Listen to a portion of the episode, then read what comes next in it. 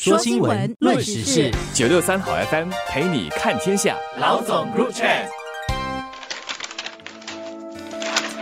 你好，我是联合早报的吴新慧。大家好，我是联合早报的王彼得。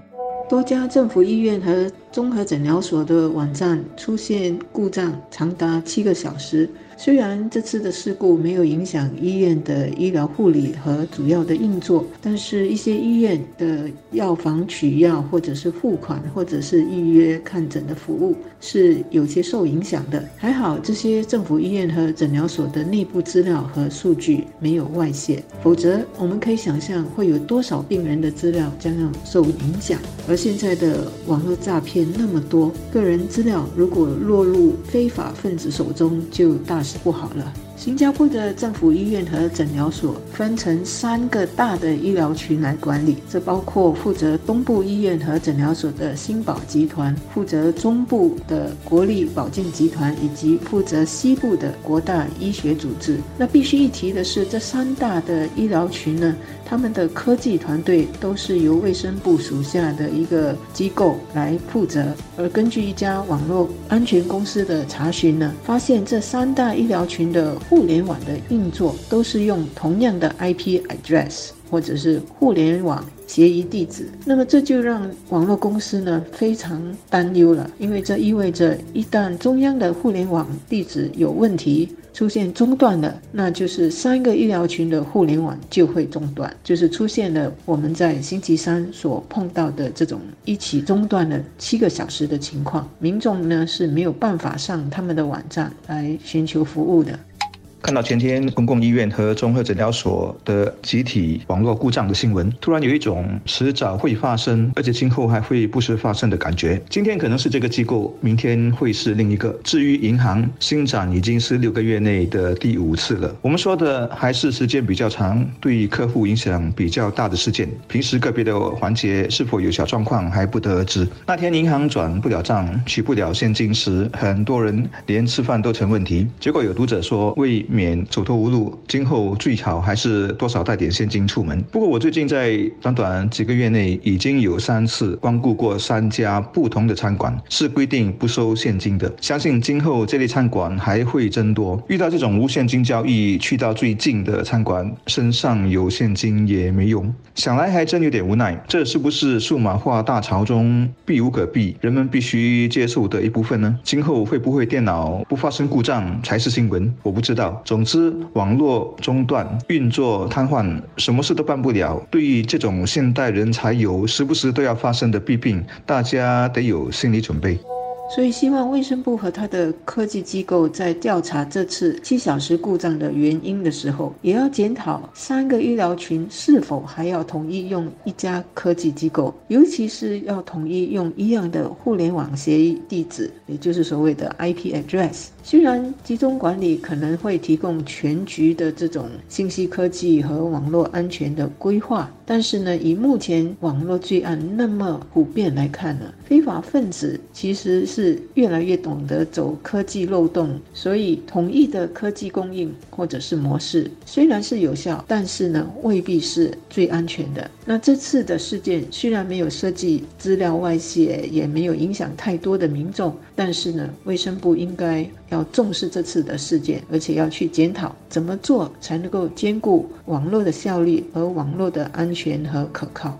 新宝集团呢，其实在二零一八年的时候，曾经发生被黑客攻击，有一百五十万个病人的资料外泄了。那么新宝集团和当时的科技团队有被当局罚款。这次的事件虽然没有当年那么严重，但是呢，相信当局也会有相应的问责措施。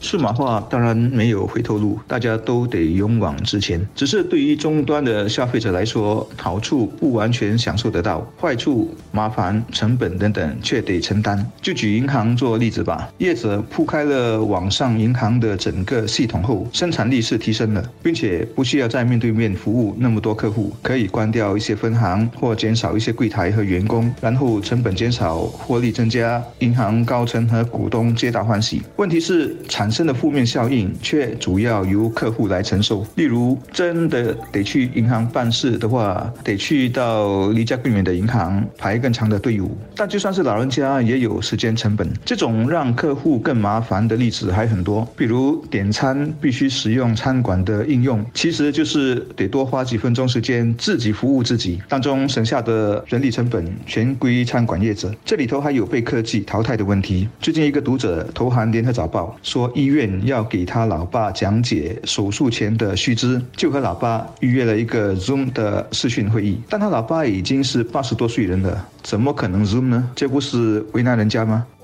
金融管理局刚刚宣布，对连连发生科技故障的新涨银行采取了管制的措施，包括要求新涨银行未来六个月不能够收购新的企业，或者是减少它在新加坡的分行和自动提款机 ATM。这么做呢，是要确保银行有足够的资源来投入恢复他们的数码银行服务的这个韧性。新加坡全社会都在积极跟上数码时代，公共机构和私人企业、银行等金融服务都是走向数码化。大家都知道，数码化对个人和社会所带来的好处和方便，也能够为企业创造扩大市场的机会。但是呢，不法分子也是在积极跟上数码化。你有什么数码方案，他就有什么手法来敲你的钱或盗取你的资料。各政府机构和企业更要投入足够的资源和心思来提高科技的韧力，尤其是即使是发生故障或者是出状况的时候，要做到所造成的影响是很小的，是可控的，也能够在最快的时间恢复运作和服务。这才是真正的科技韧力，才是网络安全。我们的世界下来很快还会从数码时代走向更广阔的人工智能时代 AI。那怎么让这些无边界也无时间限制的科技，在造福人群的时候，也要一起合作，提供足够的保护机制，来避免这些科技被非法之徒绑架？危害人群是各国各个社会要一起做、赶快，而且也要赶快做的大事。